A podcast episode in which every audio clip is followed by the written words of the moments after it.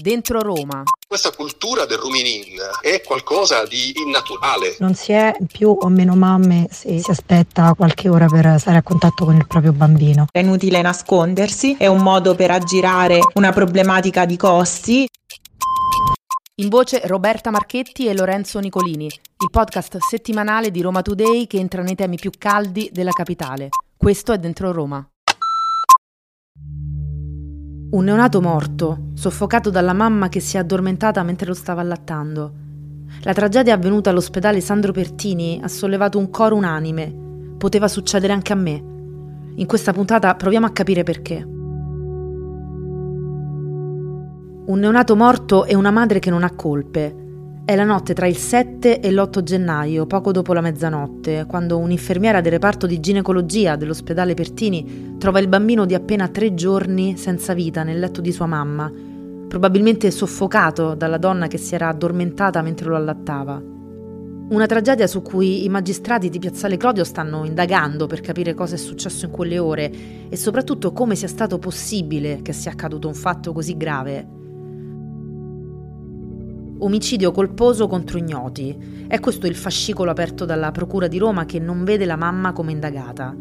La ventinovenne, svegliata quella terribile notte dall'infermiera che aveva appena trovato suo figlio morto accanto a lei, sarebbe la vittima di un comportamento omissivo o comunque scorretto dal punto di vista professionale su cui faranno luce gli inquirenti. Secondo il protocollo, infatti, il personale dell'ospedale avrebbe dovuto sorvegliare che il neonato venisse rimesso nella culla dopo l'allattamento. Invece, stando ai primi accertamenti, la mamma lo avrebbe preso in braccio nel pomeriggio di sabato 7 gennaio e nessuno sarebbe tornato a vigilare, fino alla drammatica scoperta avvenuta ore dopo. Va chiarito quindi se effettivamente non c'è stata vigilanza da parte del personale sanitario e se la causa della morte sia da ricondurre a schiacciamento o soffocamento, oppure se il bambino è morto per altri motivi. In attesa dei risultati dell'autopsia, l'ospedale Pertini ha fatto sapere di aver attivato un audit clinico per verificare la correttezza delle procedure e di aver consegnato alla magistratura tutta la documentazione in possesso per consentire, e qui leggiamo la nota diramata dalla direzione sanitaria, uno svolgimento delle indagini che conduca il più rapidamente possibile a ricostruire la dinamica degli avvenimenti e ad accertare eventuali responsabilità. L'ospedale ha assicurato anche che non ci sono carenze di personale in servizio e che la pratica del rooming in, finita ora nel mirino, è su base volontaria e tutte le future mamme vengono informate sui rischi connessi alla gestione del bambino. Io ho avuto due parti, entrambi con esperienza di rooming in e devo dire che da una parte è fantastico poter creare subito la relazione con il bambino e soprattutto non pagare poi lo scotto una volta a casa di non avere assistenza e di avere il bambino sempre, quindi ci si abitua fin da subito alla normalità. Dall'altra è inutile nascondersi, è un modo per aggirare una problematica di costi, quindi si riduce il personale e si mandano i bambini direttamente con le mamme. Io entrambi i parti parti li ho avuti di notte con travagli lunghi e quindi avere poi una nottata subito con il bambino quando sei stravolto si può fare ma ci vuole un controllo costante. Cioè mi chiedo come mai questa mamma a quanto pare è rimasta sola dal pomeriggio fino a mezzanotte. Poi è inevitabile che il bambino venga messo nel letto. Io purtroppo l'ho fatto perché sei stravolto il bambino piange per cui con tutte le cautele del caso eh, l'ho fatto in entrambi i casi casi bisogna essere lucidi per uh, non schiacciare il bambino, appunto ci vuole sorveglianza, eh, se no si verificano queste tragedie che si potrebbero evitare semplicemente passando più spesso a controllare la mamma, dandole maggiori consigli e rendendosi conto dello stato di stanchezza e lucidità per poter passare una notte da sola con il bimbo o meno. Il nodo è proprio questo, come ci ha raccontato questa mamma. Il problema non è il rooming in, ovvero la possibilità di avere il bambino con sé nella stanza 24 ore al giorno fin subito dopo il parto. Anzi, è fortemente consigliato da ginecologi e pediatri, condiviso anche dall'OMS e dall'UNICEF, proprio perché azzera il distacco tra madre e figlio, facendo partire immediatamente la fase dell'allattamento che è molto delicata, stimolando l'arrivo della montata lattea e abituando così il neonato a ad attaccarsi al seno. Fondamentali però sono la vigilanza e l'assistenza, il supporto alla neomamma, che in quei giorni è estremamente fragile oltre che stanca, quindi non sempre lucida per potersi prendere cura del bambino H24, soprattutto dopo un travaglio lungo o un parto complicato. Ne abbiamo parlato con due giovani madri. Questa che è successa è una vera tragedia, una tragedia che poteva accadere a qualsiasi mamma perché comunque siamo stanche, perché è tutto nuovo e non siamo esperte, perché comunque una mamma post parto va indirizzata, va aiutata perché siamo anime fragili, in quel momento passiamo in secondo piano a qualsiasi cosa. Non si è più o meno mamme se si aspetta qualche ora per stare a contatto con il proprio bambino. Si parla soltanto di rooming in, di co-sleeping per per anche agevolare, far sì che l'allattamento vada meglio. Ma ci sono delle condizioni in cui delle mamme purtroppo non ce la fanno e a volte non chiedono neanche tanto aiuto proprio perché ormai si cerca di, di agevolarsi questa situazione di averli sempre nella stanza. Non è che siamo totalmente abbandonate, probabilmente dipende anche dalla struttura in cui ci si ritrova. Il fatto è che si è stanchi, si è stanche e quindi bisognerebbe solo anche chiedere un po' più di aiuto. La solidarietà nei confronti della mamma del Pertini è totale. Sui social in molte ricordano la stanchezza di quei giorni, alcune dicono di essersi sentite sole, inadeguate. Non si può essere esauste, non si può chiedere aiuto perché si è esagerate e piagnucolone. Ha scritto una mamma su Twitter e un'altra ha scritto ancora: Purtroppo le mamme che hanno appena partorito vengono accantonate perché ormai non sono più una priorità. Fa niente se sono esauste, purtroppo per il personale sono solo un numero. Altre sostengono che il rooming in sia spesso imposto, forzato. Parlano di una moda dell'allattamento che dilagherebbe nei reparti di ostetricia e le farebbe sentire quasi in obbligo, provocando ansie e sensi di colpa, come è accaduto a Elisa quattro anni fa ho partorito il mio quarto figlio. Dopo tre esperienze precedenti in cui mh, ho avuto un allattamento molto traumatico, problematico, perché comunque ho avuto mastiti con la febbre, ragati, diversi problemi con antibiotici, febbre, insomma, e mi sono sempre voluta ostinare ad allattare anche a, veramente raggiungendo dei livelli di, di fissazione per cui il latte non c'era, le ostetriche tutte mi dicevano che l'hanno tutte le donne donne che più lo attacchi il bambino e più viene il latte insomma dopo tre volte al quarto ho detto io non voglio rivivere l'esperienza traumatica che ho vissuto per gli altri figli, voglio godermi il neonato, voglio godermi questo momento per cui ho deciso di non allattare. E l'ho comunicato alle ostetriche, insomma al personale che c'era in ospedale, ho detto io non, non voglio allattare questo bambino per questi motivi. Mi hanno guardato come una pazza, cioè come te stessi dicendo proprio una follia,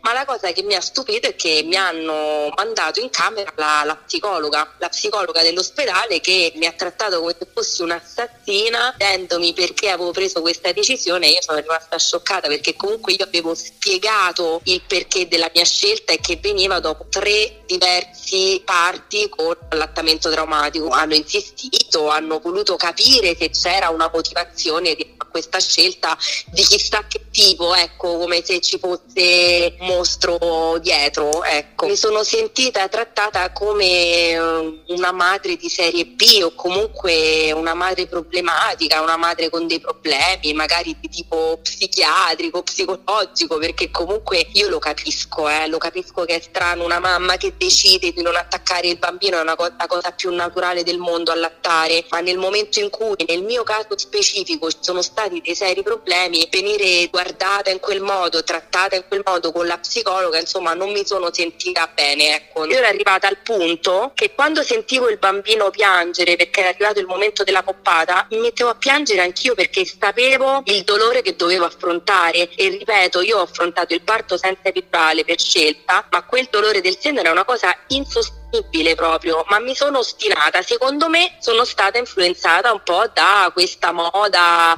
eh, dell'allattamento fino a due anni, che è una cosa meravigliosa, eh? cioè una cosa meravigliosa, ma nel mio caso non era possibile.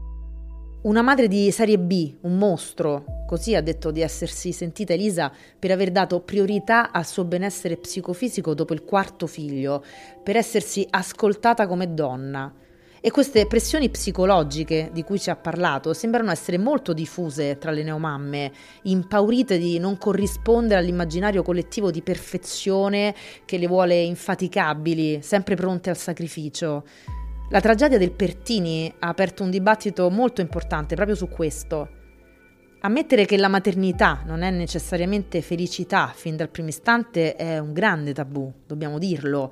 Abbandonare l'idea che una madre si sintonizzi subito con i bisogni del figlio è quindi una conquista da fare, come ci spiega Giancarlo Di Maggio, psicoterapeuta e fondatore del centro TMI di Roma.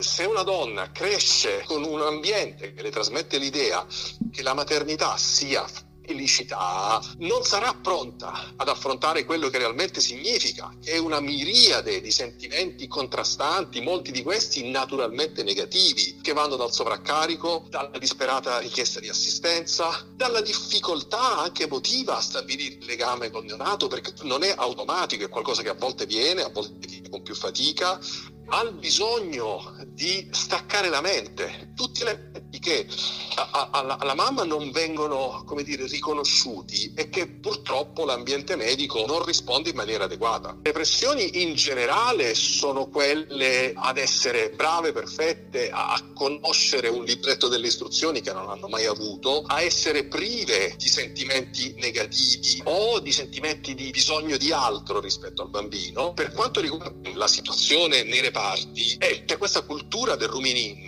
è qualcosa di innaturale perché assume che la madre sia in grado di restare da sola col neonato per la maggior parte del tempo, che non è vero, è insostenibile fisicamente, specialmente nell'immediato dopo parto, dopo il travaglio, dopo il cesareo, quindi sotto l'effetto di anestetici, dolore, affrontando un'esperienza sconvolgente, però c'è una cultura e anche una mancanza di sostegno economico che le porta a dover soddisfare una sorta di ideale perfezione, di autonomia, di autosufficienza che non è umano. Il contatto padre-figlio ovviamente avviene e deve avvenire fin dalle prime ore, ma non è detto che si debba essere un contatto continuativo e senza sosta. La presenza di nidi e di personali che sappiano accogliere la difficoltà della madre, ma difficoltà fisica prima ancora che psicologica, a restare col bambino H24, e eh no, lì c'è bisogno di sostegno, cioè il contatto madre-bambino è preziosissimo, importantissimo, però deve essere sostenibile fisicamente. La cultura delle parti di ostetricia, da questo punto di vista, è del tutto innaturale perché spinge un'idea di un'onnipotenza materna e non si fa villaggio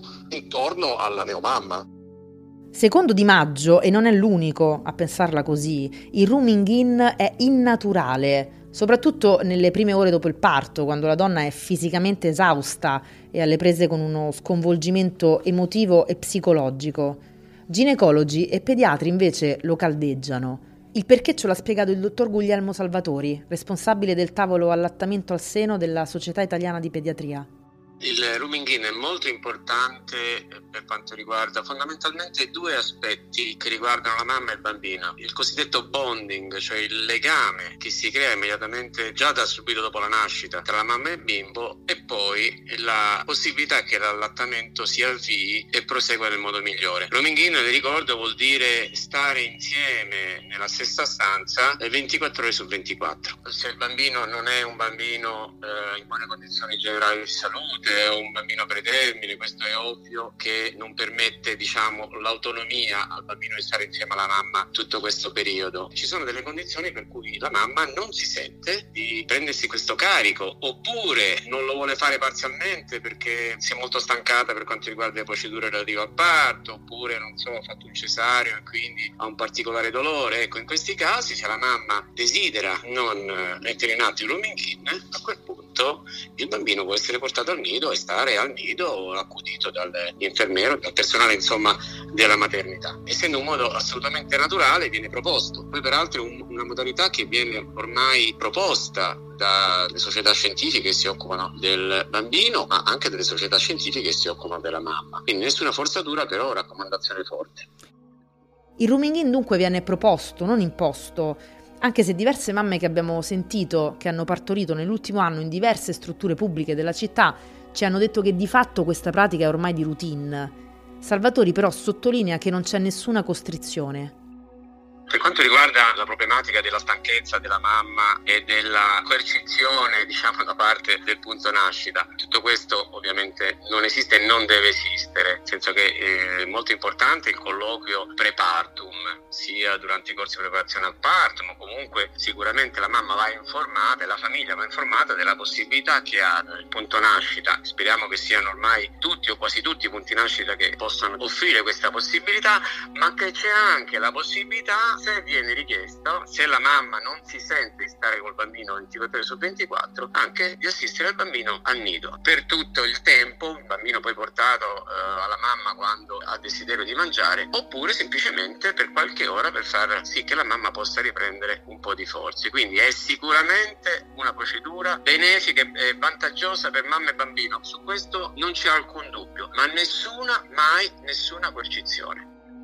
Il dottor Salvatori ci ha spiegato anche che oltre al personale sanitario che vigila e dà assistenza alle neomamme, un ruolo fondamentale ce l'hanno i caregiver, che nella maggior parte dei casi sono i papà oppure le nonne, insomma persone di fiducia che possono essere presenti nel periodo di degenza e aiutare la mamma, affiancando quindi in qualche modo il personale sanitario.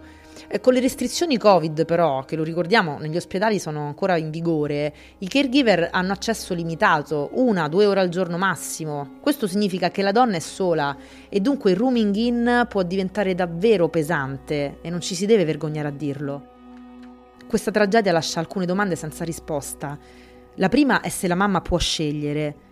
Il tema non è essere pro o contro i rooming in, ma c'è un nido a cui lasciare il bambino anche se non ha problemi conclamati o se la donna non ha fatto il cesareo. In molte ci hanno detto che questa possibilità non l'hanno avuta, ma il Pertini, così come altre strutture, assicurano che è una scelta volontaria se tenere o meno il neonato con sé 24 ore al giorno. L'altra questione è sulla vigilanza. C'è supporto da parte del personale sanitario oppure la neomamma viene lasciata da sola? Come ha denunciato la mamma del Pertini. Questa orribile storia però dà anche una grande possibilità, quella di iniziare una narrazione diversa che non vuole più la mamma come un'eroina, radiosa e instancabile, pronta a tutto.